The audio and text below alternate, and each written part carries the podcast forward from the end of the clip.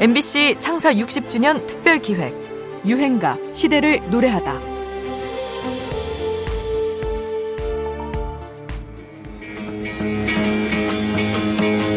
이제 차례를 기다리고 있는데 어, 여러분들의 따뜻한 그런 사랑, 조그만 사랑 하나 하나가 1987년 명동 성당 앞에선 수와 진의 목소리입니다. 당시 신인 가수였던 이 쌍둥이 형제 듀오는 심장병으로 고통받는 어린이들의 수술비 마련을 위한 모금을 하고 있었죠.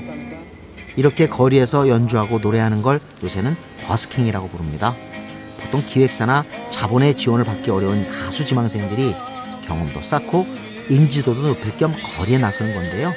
특히 10여 년 전부터 장범준의 버스커 버스커가 등장한 이후로는 우리에게도 익숙한 문화가 됐습니다. 버스킹으로 대중의 관심을 모은 국내 최초의 사례가 수와진일 겁니다. 이들은 매일 8시간씩 거리에서 노래했는데요. 하트 모양 모금함에 적혀있던 심장병 어린이들에게 새 생명을 이라는 슬로건도 화제가 됐죠. 이는 그 무렵 영미 팝계에서 유행했던 밴드에이드, 라이브 에이드 같은 팝스타의 자선 활동 시기와도 맞아떨어집니다. 이들이 심장병 어린이를 돕고자 나선 데에는 자신들에게도 이 병을 앓다 세상을 떠난 동생이 있었기 때문입니다.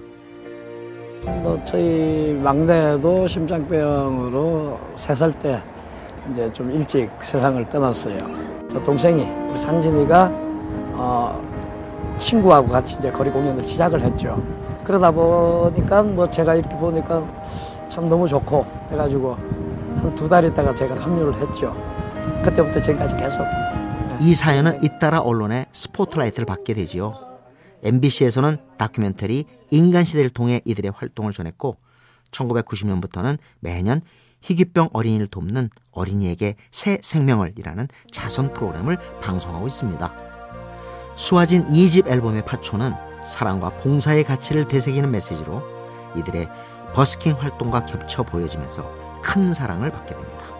자선과 버스킹 이 둘 모두가 아직은 어색했던 시절 사람들의 마음에 울림과 변화를 주었던 유행가입니다. 수화진 파초 불꽃처럼 살아야 해 오늘도 어제처럼 저 들 판에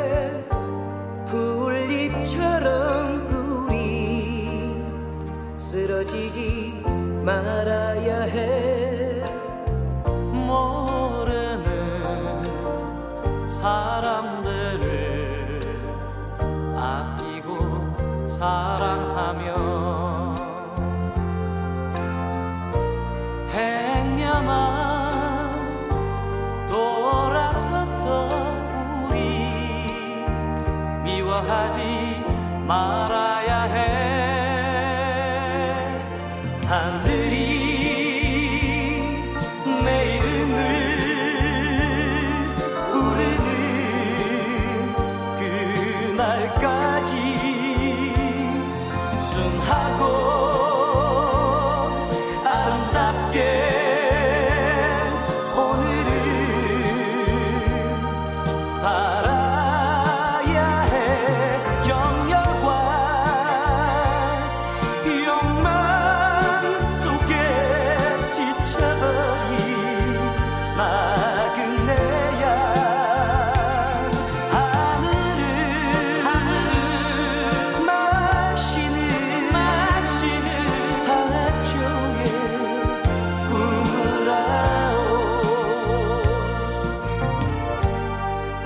가슴으로 노래하는 하초의 뜻을 아오